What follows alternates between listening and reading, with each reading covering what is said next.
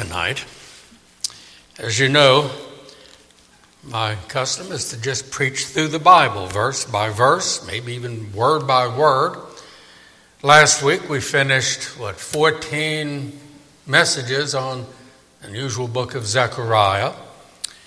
And next Sunday night will be our Bible conference. So I said, well, what can I do just one off? And we had at least one request for an informal question and answer time. It's been a long time since we did that. Um, so start thinking of some questions you can ask me. Now, this is not Stump the Preacher, or someone called it Stump the Chump. I uh, don't know how many of you remember, but oh, twenty years or so ago, I wrote a column for the newspaper called The Bible Says, and I would answer a question every Saturday. Um, uh, how old is the earth? Is Jesus the only way to heaven? Things like that. Also, out in the lobby, we have a handout called The Bible Quiz, asking you questions about the Bible. Uh, here's an easy one. Who wrote the books of Moses? It's like who's buried in Grant's tomb. But as a pastor, I've had people from all sorts of backgrounds ask good questions, unusual questions.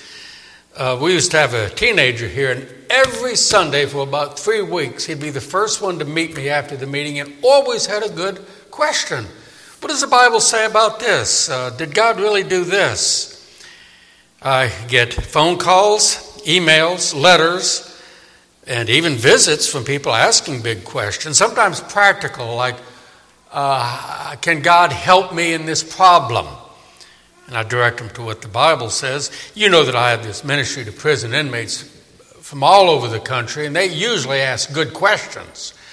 Um, uh, what, what do you say to a Muslim? How do you tell him about Jesus? Those sort of questions. On Christian radio, there are several phone-in Uh, broadcasts. There used to be one called the Bible Answer Man, where they'd ask questions. Some of you listen to J. Vernon McGee, and he's been dead for thirty years, but they still broadcast him, and on Saturdays it's answering questions that people have sent him. And then at our conference on Sunday, Saturday night, we have questions and answers for the people here at the conference. Now, we're talking about legitimate questions. I'm not going to talk about the objections that unbelievers have, like, how do you know there's a God? How do you know there's life after death? If you want to ask those, go right ahead. So you think of questions, and I'll try to answer them from the Bible. Now, if we don't get sufficient questions, I have a list of questions that people have asked me. Some unusual, other ones you may wonder about. So that's our informal question and answer time tonight. So, okay, who wants to go first? Over here, Logan. I'll start with an easy one. What is the gospel? Okay, I'll repeat the questions because it is being uh, recorded. What is the gospel? First Corinthians fifteen, one to four tells us. He says, I remind you of the gospel I preached to you. That's verse one. That you believed and were saved. So it calls for faith. The gospel is basically this. Who is Jesus? What did he do? What is our response? The Bible says Jesus Christ is God who became a man, and he never sinned, the only man that never sinned. And he came into the world to save us because we have sinned. And the Bible says the wages of sin is death.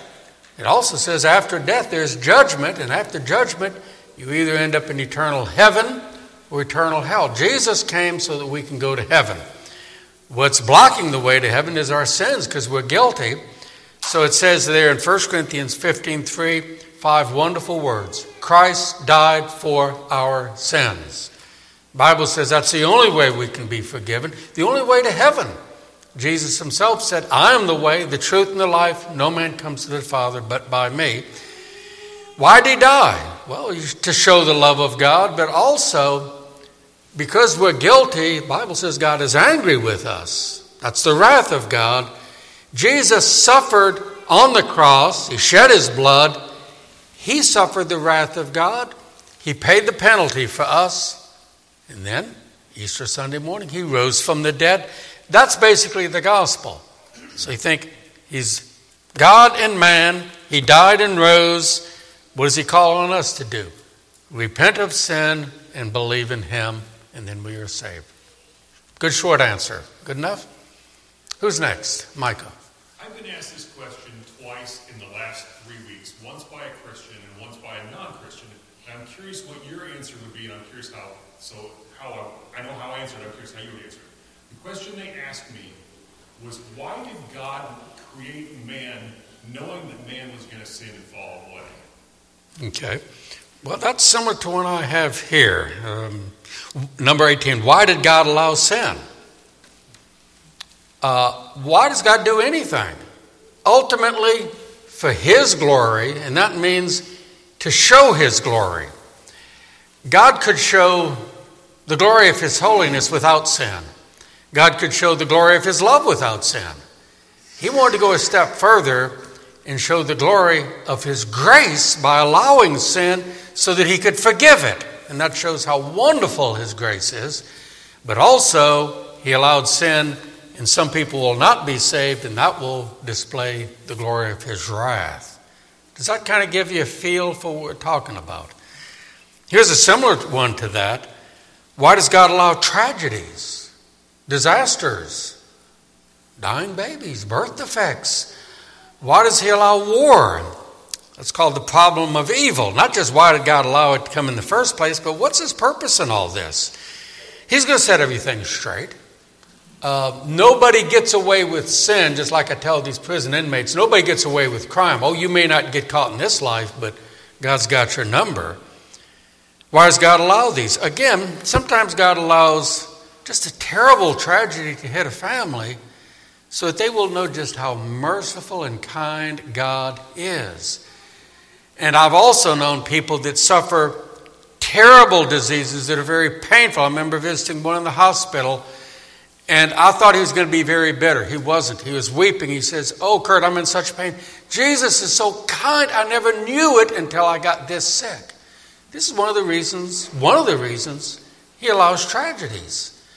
But it'll be all be set straight one day because he's in control. Fair enough? Okay, who's next? I found that sometimes children ask the best questions. So you children and older children. Matt, okay, there's an older children, okay. What do you got, Matt? Uh, what is the biblical warrant for modern-day Bible counselors? What is the biblical mandate for Bible counselors? Well, the Bible talks about the need for wisdom for solving dilemmas, problems, uh, making decisions. This morning I briefly said what some of the principles involved. The Bible also talks about some Christians being specially gifted with what's called the word of wisdom.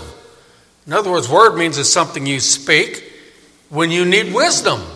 It's just like if you need legal advice, you go to the lawyer. You don't go to the bartender. You go to a lawyer that says, oh, that's a good question. I'll tell you what the law says, the precedents. Here's my advice. Uh, one hundred dollars per hour, please.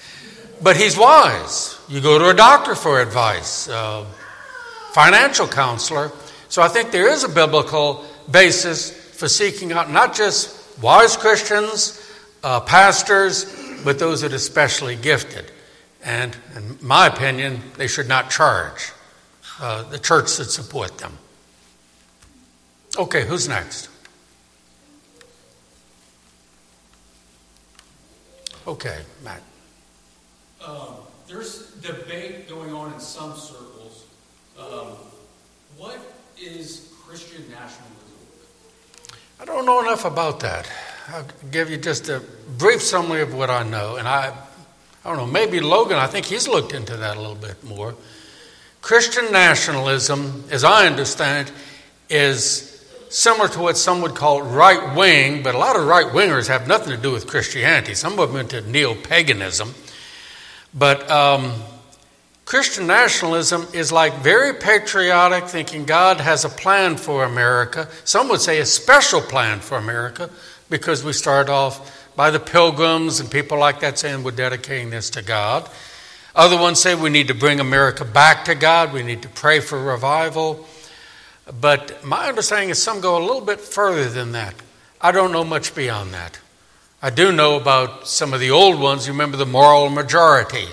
Uh, some of us are old enough to remember Jerry Falwell. And they said, well, we need to pray for America and bring in biblical principles. Maybe make this a Christian nation. I think it's in that general area. But uh, Logan, you've read something on this, haven't you?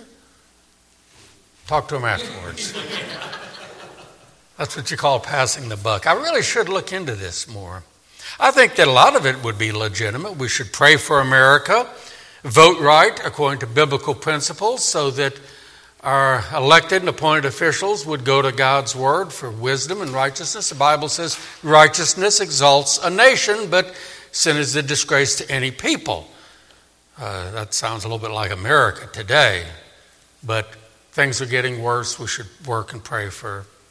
But that doesn't mean we can Christianize everybody or establish a church state like Israel had in the Old Testament. That's called a theocracy. And I think some people kind of want something like that. Okay, do we have another question now? I'm giving fairly short answers um, as best as I can. How about over here? Oh, come on. Perry? It's on the tip of your tongue. Come on. What's the question? No? Come on. At the back, Josh. Some people don't believe in the three divisions of the law, moral law, ceremonial, and whatnot. Um, I was interested in your view on that. Hold on. Number seven on my list. How can we tell which Old Testament laws are still valid for today? That's kind of in the neighborhood of what you're asking. By studying the Bible and comparing different parts of Scripture with Scripture, what emerges is in the Old Testament there were three main kinds of laws. Some are called statutes or precepts, but those terms are somewhat fluid. Let's just call them laws. Some of them are obviously moral laws, and you say by its very nature, that wasn't just for Israel. Thou shalt not murder. Well, that's, that's not saying it's okay for Gentiles to kill, but not for Jews. It's a moral law that emerges from its very nature. But then there are some other ones that are very obviously only for the Jews in the Old Testament. For example, the command to have animal sacrifices, uh, circumcision for baby boys, uh, the special holy days like Passover. Uh, it says in Colossians two and other places, those laws were just for the Jews until the Messiah came. Jesus is the Messiah. He's come. So the Bible says those laws are no longer important. They never were binding on Gentiles, even in the Old Testament, but it's not even binding on Jews today. Actually, some of the ancient Jewish rabbis after the New Testament said some of those laws were only good until Messiah comes. Sadly, most Jews don't believe Messiah has come, but he has come. So that's the second division that emerges when you look at those laws and say, well, that's obviously just for the Jews back then, and they're no longer valid because, well, it says Christ is our Passover. We don't have to do animal sacrifices. The third one is a little bit more tricky, the division called the judicial laws or the civil laws. Um, for example, uh, what's called penology. How do you punish criminals? Well, you find uh, the death penalty. And it gives several cases in the Old Testament. Was that only for Israel? No, you find that in the New Testament as well. Would you know where? Acts twenty-six, when Paul was on trial, he said, if I've done anything worthy of death, I don't resist dying. So he said, I'll die if I'm guilty of a capital crime. And there's a few other places. Romans one, those who do such things are worthy of death. So some judicial laws are tied in with the moral laws. Those would still be valid. Other ones are tied in with the um, ceremonial laws only for the Jews, so those judicial laws don't apply because we're not a theocracy. It's not always easy to tell how much continues. Here's one way that many uh, great theologians have answered it. If a law from the Old Testament has been repeated in the New, obviously it's still for us today, unless it was like part of The, the rabbis in the temple when Jesus was on earth and the old covenant had not yet been done away with. So if it's been repeated, Like, okay, I got a question. What is the greatest law of all? Someone shout it out.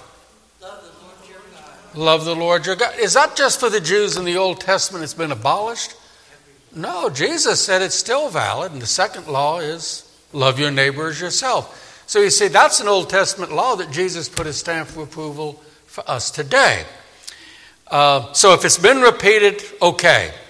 Other ones will say, and by the way, you can say if it's been repeated, but what about the ones that are not repeated? That's where it gets a little tricky, right, Vic? Because you say, well, if it's not repeated, does that mean it's okay for us to do it?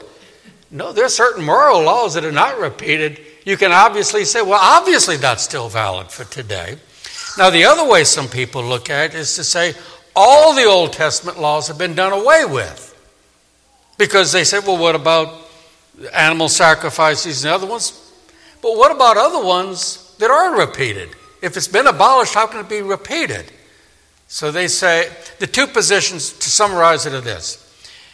Uh, you assume something is still valid unless you see it's been abolished, or this other position says you can assume it's been abolished unless it's been repeated. But there's a little overlap, and there are a lot of difficult times to say, is this law, is this moral, or is this just for the Jews? Some of those are a little bit hard to pinpoint. Well, that's how I would answer it. Good enough? That should get you thinking. Who's next? Logan. If I can go again. Yeah. What is revival, and are there any biblical examples? The word revival is found. Revive us again. Um, I did a study on this just a few months ago for the Preacher's Fellowship. It does mention revival. Uh, the word literally means to come back to life, like resurrection, to revive. And so uh, historically we've said the word revival means when God looks upon his people and they're just about to go under and he revives them. He gives them seasons of refreshing and spiritual growth, and they sense his nearness. And it's not, it starts with God's people, but many unbelievers get saved. And so in history we'd see the Great Awakening three hundred years ago, the Evangelical Awakening, the Welsh Revival about the year nineteen hundred. And you look at that and say, man, the way they described it sounds like in the Bible where they just revived and Christians were greatly encouraged and a lot of Christians got saved. And they say they sense the presence of God more than usual. That's a brief summary of what I think the Bible would teach. And we find examples. For example, during the times of Hezekiah and Josiah, right before that, Israel was in terrible condition with idolatry and immorality.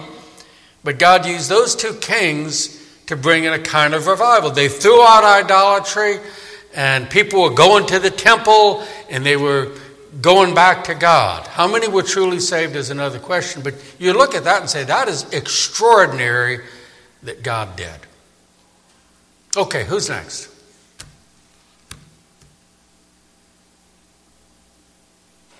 Okay, over here. What are appropriate leadership roles in the church for women?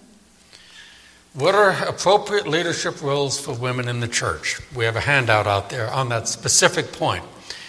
First, every Christian has been gifted to serve in the body of Christ. That would mean in a local church.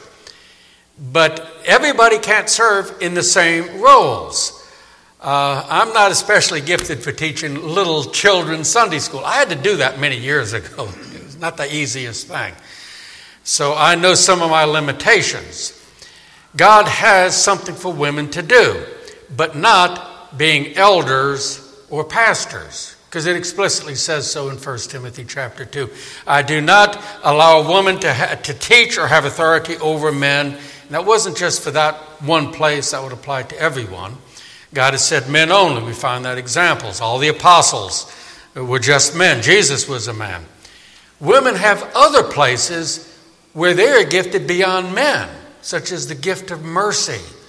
Women have a larger heart to show mercy for those that are hurting. They're the ones that immediately want to go visit the sick in the hospital, want to bring food to a grieving widow, things like that. Believe me, that is an important gift, usually given to women. Another thing, Titus two four says, I would that the older women teach the younger women. They can teach, but not in the context of being in the pulpit or teaching at a seminary. Older women can teach younger women, teach them Bible studies, teach them how to be a good wife and mother if they are a brand new Christian that don't know how to do that.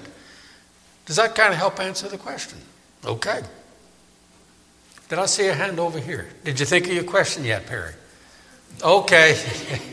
you're, you're standing by. You're warming up in the bullpen. Okay, what do we have? What does Jesus mean when he says, "Truly I say to you, this generation will not pass away until all these things take place," after talking about the coming? Okay, that's Matthew twenty-four. The question is, what did Jesus mean when he said, "This generation will not pass away until all these things come to pass"? You have to look at it context. Now, are you reading from Matthew or from Mark? Matthew. Matthew, Matthew twenty-four. They had just left um, his rebuke of the Pharisees and said, you know, "You won't see me again until you say, 'Blessed that comes in, he that comes in the name of the Lord.'" Your house, the temple, is being left desolate. And he goes out with the apostles. And they look at the beautiful stonework of the temple. It was gorgeous, polished, you know, ivory and all this other stuff. And they said, "Look at this beautiful temple. And you've just said God's deserting it." And Jesus said, "I tell you, none of these stones are going to be remaining. They're going to be torn down one day." And then he also talked about his second coming. And they were trying to figure this out. So they said, "When is this going to happen?" In their mind, they were thinking, when Jesus comes back again, he's going to tear down the temple. But you find out he's answering it in two stages. He says, this temple is going to be torn down within one generation. How long is a generation in the Bible? Do you remember? Nope. forty. That's right. Sounds like an auction here. Okay. forty years. That's how long the Jews were out in the wilderness. And there are other times of forty years this, forty years that. Uh, that's like the time period between grandpa and, grand, and his son and then grandson. That's like be like one generation. So Jesus said that approximately in the year uh, thirty to thirty-one, thereabouts. You do the math, seventy A D. What's special about seventy A D? Do you remember? I mean, you weren't there, but you know, that's when the temple was torn down. The Romans came in. Um, and they surrounded Jerusalem. They said, "Come out with your hands up or we're going to make you slaves and kill the rest." They didn't surrender, so they tore down the temple, the walls, within that time period. Interesting. When they came, they stopped. And in that discourse, Jesus said, he said, "When you see the city surrounded," you find this in Luke's account, "when you see the city surrounded, get out." And when that happened, the Christians remembered that, and they got out. Went out in the desert, not a single Christian died. And then the general said, "Okay, let's go in." And it, uh, like a million Jews were killed, another million were made slaves, and the temple was torn down, just as Jesus said, within one generation. But what about the second coming? That hasn't happened yet. That's the second question. And he goes on to say, nobody will know the day or the hour. There won't, there'll be only general signs, but not a specific timeline. Does that help? Okay. You got the question yet, Perry? Okay. Who's next? Olivia, you got one? Not yet.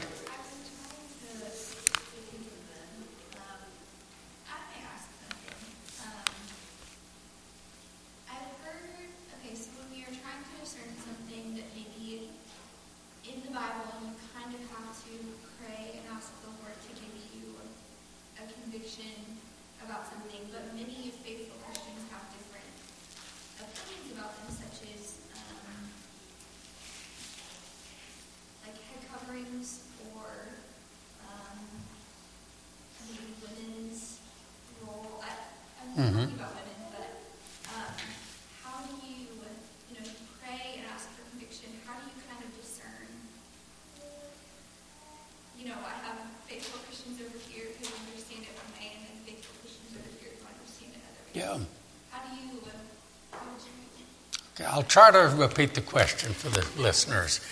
How can we know what the Bible says about certain issues where Christians differ? Now, these are Christians that believe the Bible, because there are people that say they're Christians that don't really believe the Bible. We can pretty much ignore them.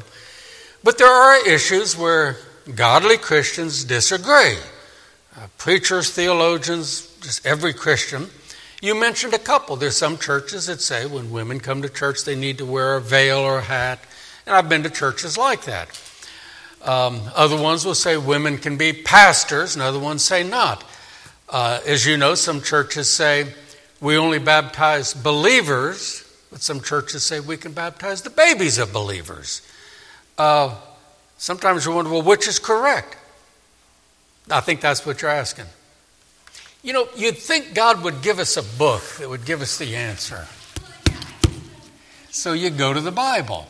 But how do you find out what the Bible says about that question? In the meantime, like, whenever you're thinking about and trying to study both views to figure out which one is the most biblical, mm. and that the Lord is convicting you about what you do in the meantime. You go to the Bible verses that most directly address that question, and then you compare other verses as well, not just one. For example, let's take the question of divorce. There are Christians that say God allows no divorce. That's, let's say, what the Catholic Church teaches, Bill Gothard, Charles Ryrie, and others. No exceptions. Then there are other ones that say, but wait, I think the Bible says there are two grounds for legitimate divorce. Uh, adultery and desertion if the non-Christian deserts the Christian. And yet there are good people on both sides. You go to Bible verses. For example, on that, on the one side, there are those that say, well, it says in the book of Malachi, God says, I hate divorce, therefore he doesn't allow any. What about those places, two of them, let's see, Matthew six and Matthew nineteen, where Jesus said, whoever divorces his wife except for sexual immorality and marries another commits adultery. Notice, except for that, there are exceptions. So God doesn't forbid all divorce. First Corinthians seven is the one that says if the uh, unbelieving spouse deserts and divorces the Christian, let the person go. That would be a legitimate ground. So you see, there are some that just concentrate on one verse. You need to keep looking at other ones. Um, was there another case you had on that? No, I was just kind of... You have to know more about the Bible, so... Uh, phone up Vic Edwards and say, what does the Bible say about this? Or me, or hmm? And if I if I if I know the answer, I'll tell you. If I don't know the answer, I'll make up an answer. No, I won't. Because occasionally people ask me a question, I say, I'm not sure, I'll get back to you on that. But the basic principle is where to search in the Bible for the verses that would probably give you the answer straightforward. For example, that one that says, well, women can serve as pastors. Why not? We're all equal. We're all believers. But then they forget that verse that says, I do not allow a woman to teach or have authority over a man. A pastor has the authority in a church. So they overlook that, or they misinterpret and say, well, that was then, not today.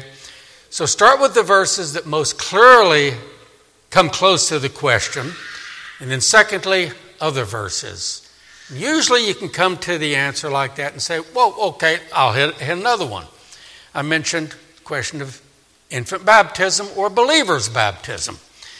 The main answer, the main question some people say is, well, in the Old Testament, they circumcised the baby boys, so it's not just for the adults, but the babies. You look in the New Testament, you say, there are no commands or examples of infant baptism, not a single one. And I counted up twenty-one places where the Bible mentions baptism, and every one it has to do with faith and repentance. So, and none about, well, it's the same thing as circumcision, so do it for the boys. You compare Scripture with Scripture, and that emerges. Okay, who's next? Over here, Rose. Master, it says that all of us, men and women, are, it is our, His command for us to um, spread the gospel. Yes. When we're talking uh, to someone, and, and we've talked to them several times, at what point do we turn and say, it's up to you, Lord? Or do we, is it our command to just keep at it? Someone asked me a similar question this last week. The question is, when we, all Christians need to tell people the gospel, when do we know to stop or just keep going? Jesus said something that I think applies. He said, cast not your pearls before swine, or give that which is holy to the dogs, lest they turn on you. As long as you have the green light and they're interested, keep talking. But when they say stop and they turn on you, then you say, well, if you ever want to talk about it again, let me know. You back off. And I've applied that to friends and relatives, that after a while they say, I'm not interested, and they start yelling or something like that. It's like an angry dog. You, you back off. And you do it politely and say, well, if you ever change your mind, let me know, or go find a Bible and start reading it. It takes wisdom to know when. The other problem Christians face is that they don't want to go and talk to somebody. And they make all sorts of excuses, so they should. Another thing is, um, parallel to that is, how long should we keep praying for someone to get saved? Um, and should we stop? It depends upon the person. If it's a close relative or a close friend, I'd say keep on praying until what happens? Until that person gets saved, or that person dies, or until you die. I've been praying for my lost brother for fifty-one years. Still not saved. I'm going to keep praying for him until he dies, or I die, or until he gets saved. Other people, however, think if you witnessed to thousands of people, kind of hard to keep praying for every single one of them. But sometimes God puts someone on your heart to just keep praying for. I hope that helps. But I like what you said. Men and women are supposed to spread the gospel. Not just the pastors, not just the deacons. And not just the missionaries, too. Okay, up here. Is there, on, kind of on the same topic, is there a place in the Bible that says that if, if you don't share with a person and they die lost, that their blood is on your hands or on your head? Ezekiel thirty-three. Very serious. And I preached on this, what, about three years ago. How does that relate to the election? Good question. The question is, does the Bible say that if we have an opportunity to share the gospel with someone and we don't, and that person dies, we share some punishment for not warning them when we could? Ezekiel thirty-three is addressed to Ezekiel, and God says, I've made you a watchman on the wall, like you're the night guard. And if you see the enemies attacking the city, blow the trumpet, and the soldiers will come and defend the city. Ah, but if you don't warn the city, and those enemies come and break through, um, I'm holding you accountable. You did not warn them when you could. And then he says, now if you warn them, and the people don't listen to you, at least you've done your duty to warn them. But the serious thing is, what if you don't warn them? Now let's apply that to evangelism. If we have an opportunity over a period of time to share the gospel with someone, excuse me, excuse me, let's say a close relative, and you're too scared or you make excuses for a long period of time, even when you have a golden opportunity, and you don't. You could have sent them a booklet at Christmas. You could have said, can we talk? Do you have any questions about God? You have the opportunity. Remember, the watchman on the wall has the opportunity. And if we don't, and that person dies lost, we're setting ourselves up for divine chastening. Because it says, he will die lost, blood's upon his head, but his blood's on your hands. That is strong stuff. And I remember once there was someone that I knew. We're good friends, and over a period of time, it's like my conscience was saying, Kurt, you've never told him about Jesus. Talk to him. He's obviously not a Christian. Go ahead. And I, I had some great opportunities, and I didn't, and the man died. When I found out, I went home and cried, and I said, Lord, I'm guilty. I've got his blood on my hands. Yes, he was a sinner. He's accountable, but Lord, forgive me. I did not seize the opportunity. Now, the next part of your question was, well, how does that jive with election? Well, there's a mystery there, because it says he dies in his sins. We are morally accountable, even though God is sovereign and God has chosen who will be saved. The thing is, we don't know who those elect are, so we're to tell everybody, especially some that we have the good opportunity to. Does that help? Okay. Who's next? At the back, Nikki.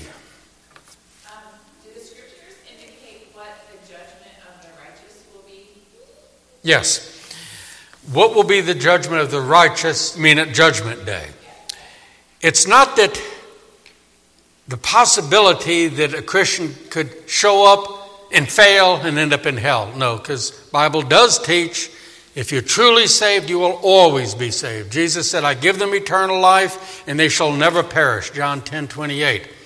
So what's the purpose? There are those that say Christians don't appear at the judgment day.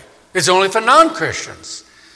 Well, the Bible does talk about non-Christians there, and it's too late for them. The moment they die, it's, there's no more second chance. And the Bible says that the lost at judgment day will end up going straight to hell. But there are also Bible verses that talk about Christians being judged, but judged does not necessarily mean condemnation. Just read the newspaper and see someone goes on trial, and sometimes they're found innocent and let go. Other ones are found guilty. So what's the purpose of Christians appearing there? For several reasons. One is to be rewarded. The Bible talks about rewards, not that we earn salvation, but as we follow Christ, and kind of like, what's the phrase, help me, Vic, going above and beyond the call of duty, and they give that guy the Medal of Honor or something. And so Christians sometimes will accumulate extra rewards, not to earn salvation, but because they've been saved, and they do things. By the way, let me say this, it's not necessarily for the people you think. You think, oh, the great evangelists and the missionaries, they'll be rewarded, but sometimes the great rewards go to people that are in the shadows, regularly serving God and his people, and they're kind of anonymous, but they're accumulating a lot of rewards. Another purpose of the Christians being there is they will be publicly vindicated before the devil and before the non-Christians that made fun of them. God will say, these were my people after all. You know what's the ultimate purpose of Judgment Day? It's not just the punishment of the lost and the vindication and reward of the righteous. Anybody know? God's glory. Yes, the vindication of God. There have been great books written with that very title, The Vindication of God. It's called um, the, the, the Justice of God. Um, John Piper wrote a book on that with that title, The Justification of God.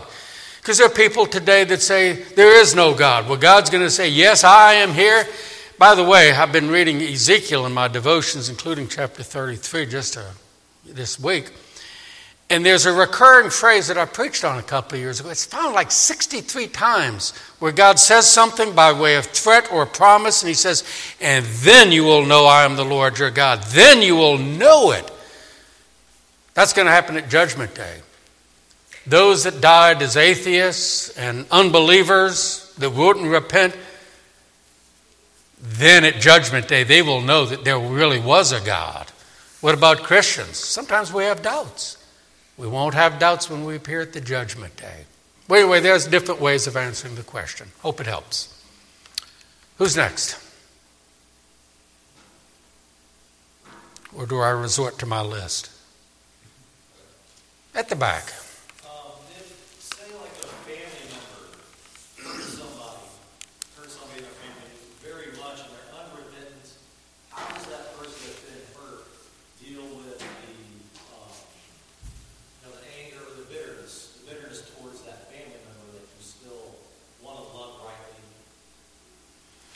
See if I can get the stay of your question to repeat it.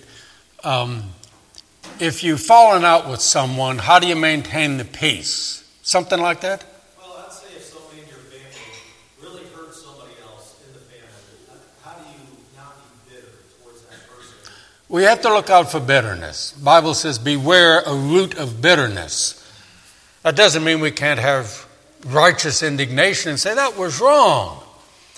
Well, I think the first step is to pray about it. Second step, go and talk to that person and say, you know, I think you were really out of line the way you treated that person. You know, you insulted her, or you brought that woman to tears, or you were really mean. And things like this do happen in families. But I think your question is, what if you're not the one involved, but you're in the family? Uh, how do you go and talk to that person? For example, what if you try and they say, none of your business, butt out. This is between me and him or her. You could say, it is my business. I'm a member of this family. And I think that you were out of line. And they say, no, I wasn't. Well, say, well, then let's look at this situation.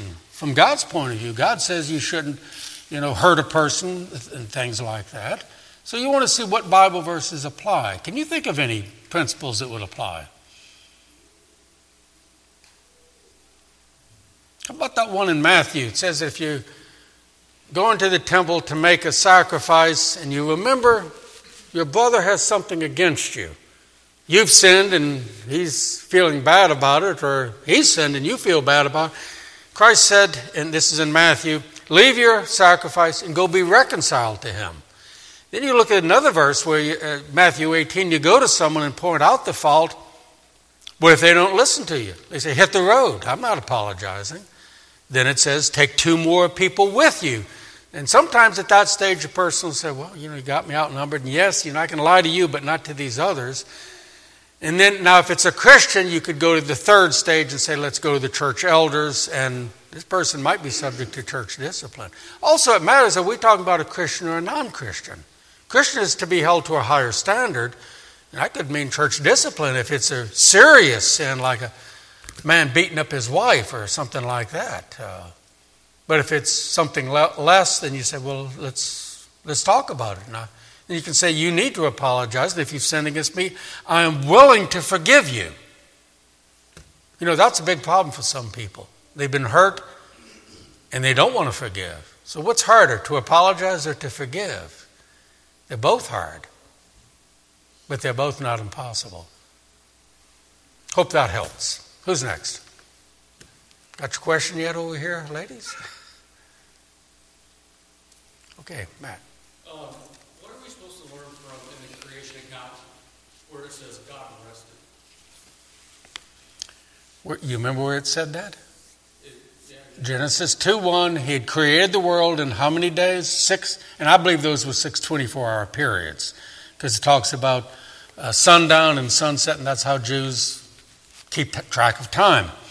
And the word there, yom in Hebrew, almost always means twenty-four hour time. Maybe five percent of the time it means something else. So it says God rested from all his work. It doesn't mean he was tired, because God never gets tired, doesn't have to sleep, he has all power. What it meant is he stopped creating. Jesus referred to that, I think it's John five, could be seven, where he said, my Father works and so do I. He said, wait, wait, wait, he stopped working. No, God stopped creating and he started providence, working within his creation. For example, first he created Adam, and then he created Eve out of Adam. And then out of Adam and Eve, the children and grandchildren and so forth, the work of creation stopped, but the work of providence continued. And, as it says there, you know, he rested on that day, and I think that the one day and seven Sabbath principle was a creation ordinance, not just for the Jews, but in the New Testament. It's called the Lord's Day, Revelation chapter one. They met on the first day of the week, it says in the book of Acts, and uh, First Corinthians sixteen. So I think that was given this the example to rest and to worship. Benita, do you have a question? Or maybe on behalf of Todd. Okay, we're not finished yet. I've got, I'll give you two interesting ones. At Bible college, there's a guy, he kept asking this. It's like a splinter he couldn't take out of his hand. He says, why did Jesus say, remember Lot's wife? What's Lot's wife got to do with it? You remember Lot was uh, related to Abraham. They'd gone to the promised land, and Um, they split the land. You go here and I'll go over there. You take your sheep and cattle there because our people were fighting. Okay, and Lot goes to an area that was very, very sinful, Sodom and Gomorrah. And God saw how wicked it was. And Lot's called righteous Lot. And so God sent angels and said, Lot, get your wife, that's Lot's wife, and your family, two daughters and their husbands, and get out because I'm going to destroy this city with fire and brimstone like an upside-down volcano. Get out. And he also said, get out and don't look back. Well, they left. By the way, the, he and his wife and the daughters left. Very interesting detail. The sons-in-law did not. I'm going to preach on this. Jonathan Edwards preached on that one verse where it says, they thought Lot was joking, and they laughed. Tell us another one, Lot, fire from heaven. Oh, they probably bellowed over with horse laughs until the fire came. Okay, so Lot, his wife, two daughters left. They left physically, but Lot's heart, Lot's wife's heart was still back there, and she got out of town and looked back with longing to go back because, yes, it was sinful and decadent, but they were very wealthy. She wanted to go back, and what happened? God punished her. Strange miracle turned her into a big pillar made of salt. That's what Jesus meant when he said, remember Lot's wife. What does that apply to us today? There are those that live a very wicked life like the people in Sodom and Gomorrah, and then they clean up their life for a while. They leave, but then they go back because their heart's still back, and they read Second Peter chapter two. It says, some people clean up outwardly, but inwardly they're still the same, and they will eventually go back worse than ever. And it says, very earthy illustrations, it says, it's like the hog that's been washed and now it goes back to wallow in the filth. And it's like a dog that is vomited and goes and... You ever see a dog lick up its vomit? It's filthy. They were still hogs and dogs. Some people, they go back to something that is terrible like Lot's wife. But in Lot's wife's case, God stopped her and punished her. That's what Jesus meant. Remember Lot's wife. Okay, who's next?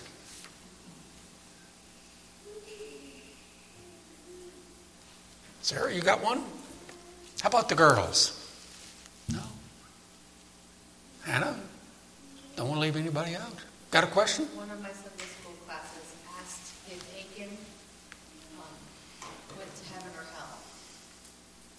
Did Achan go to heaven or hell? Now, Achan was the one that... Let's see, during the days of Joshua, and they were told, go and defeat the Canaanites because they're not only worshiping the devil, but they're having human sacrifices and extreme immorality. And God says, go and don't spare them. And don't even take their belongings. And am I right? And Achan, he stole that little piece of gold that was shaped like a doorstop, a little wedge of gold. That's kind of like a gold bullion bar. And he hid it. And then God punished Israel. And so Lot cast lots, not Lot, uh, Joshua cast lots, and it said, okay, the, the guilty person's from Judah and from this tribe and from this, this family. And Achan said, I give up, I'm the guilty one. And he was put to death because he had brought this curse upon Israel. I think your question is, was he a saved man or not? I don't know, probably not, but the Bible doesn't specifically say. Here's another one. It's on my list. Where is it?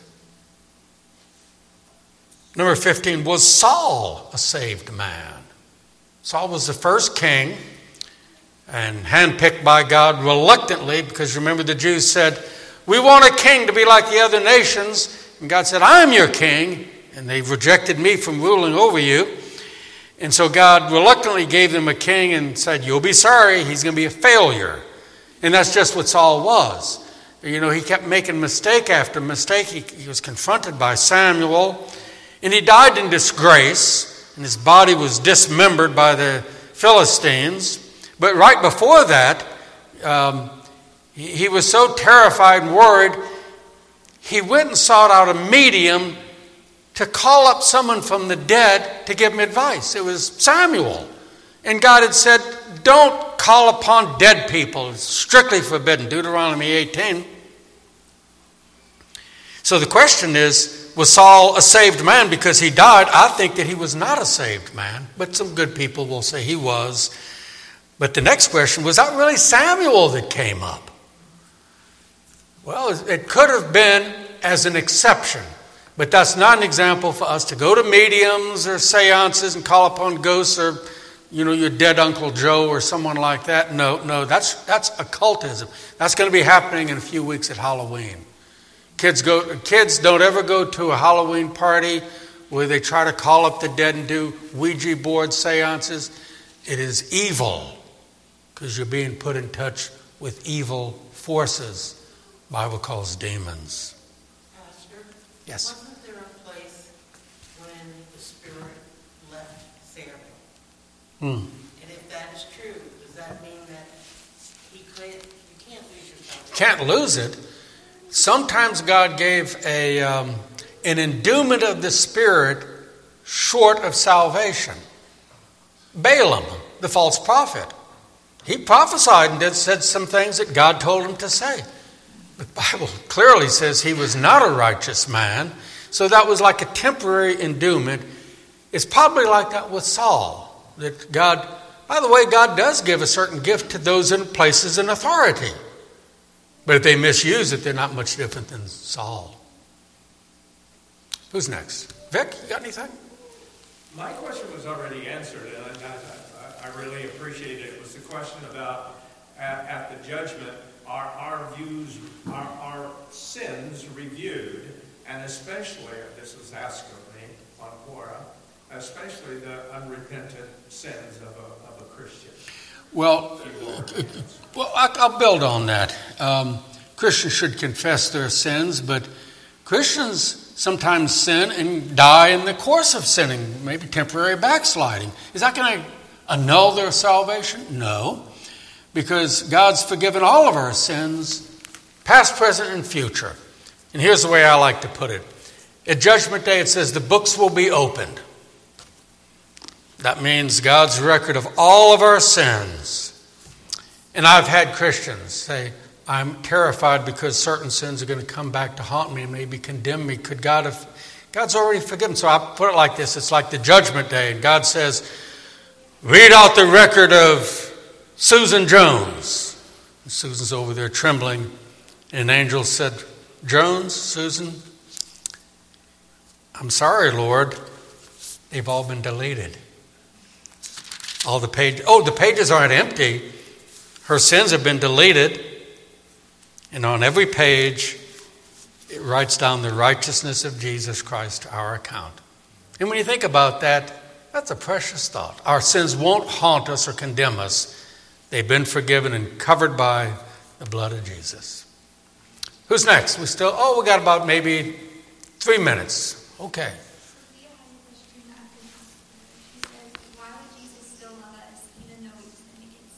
Say it again.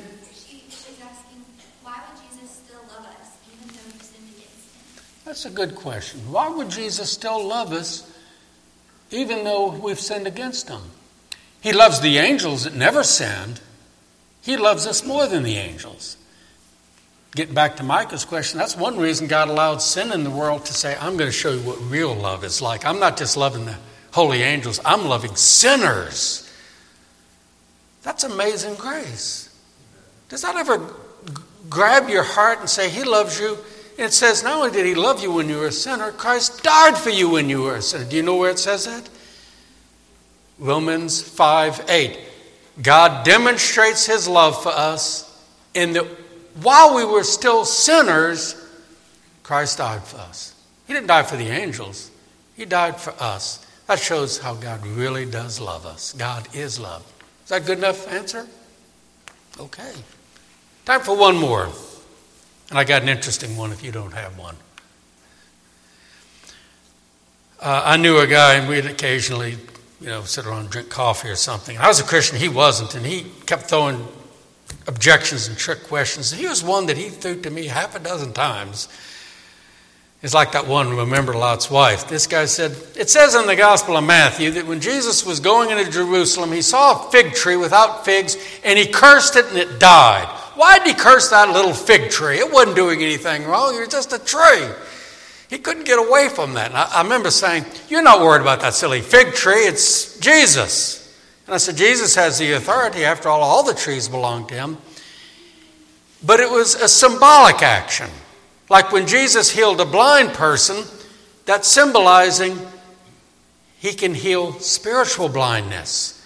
Raise Lazarus from the dead. That's a symbol that he raises dead sinners spiritually. So what's the lesson about that fig tree? The fig tree was a symbol of Israel. And it says it was the time of the season There should have been at least some figs on that fig tree, and there weren't. Jesus came to Israel, did so much for them. Where was the fruit? Most Jews did not accept them. And so, again, the context, this is right in that context of Matthew twenty-four and twenty-three. It's actually the chapter before about the fig tree. He said, "May no fruit come from you again," and the fig tree withered. And then later, when they were leaving Jerusalem, they see that tree. One of the apostles said, "Hey, Master, it's it's it's now has a few figs. What's going on?" Jesus, as it were, pronounced the punishment upon Israel because they had rejected him. But then Matthew twenty-four, look it up. It says later, the fig tree will have an abundance of figs and other trees. That hadn't happened yet. One day, God's going to send a great revival to Jewish people around the world, and so many will become Christians. It's like a dead tree coming to life with fruit everywhere. The fig tree will once, so it was a temporary punishment. Does that make sense to everybody? I explained it to that friend of mine. He still didn't get it. And I said, your problem isn't with that. It's like the question, where did Cain, where did Cain get his wife? Matt, you know, who was Cain's wife? Missus Cain. Yeah. I heard one preacher say, why are you worried about his wife? How about your wife? You know, were you trying to hide something? Well, do we have any last questions from anybody?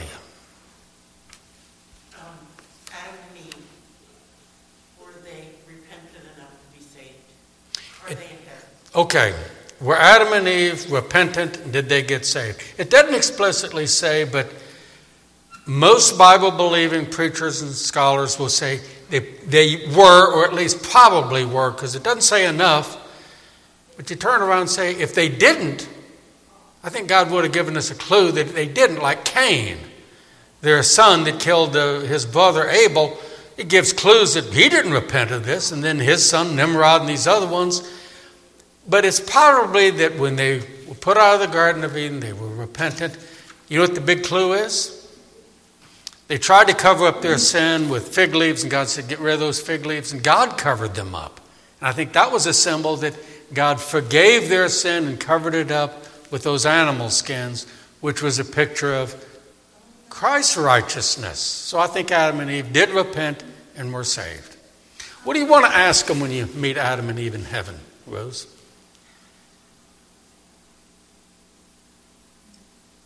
Good question. It's a very good question. How about this? I'm just glad they'll be there. Yeah. Eve, why'd you do it, woman? And you know what she'll say? You would have done it too if the devil had tempted you. So don't just blame her. And imagine, Adam, what was it like to be the first man?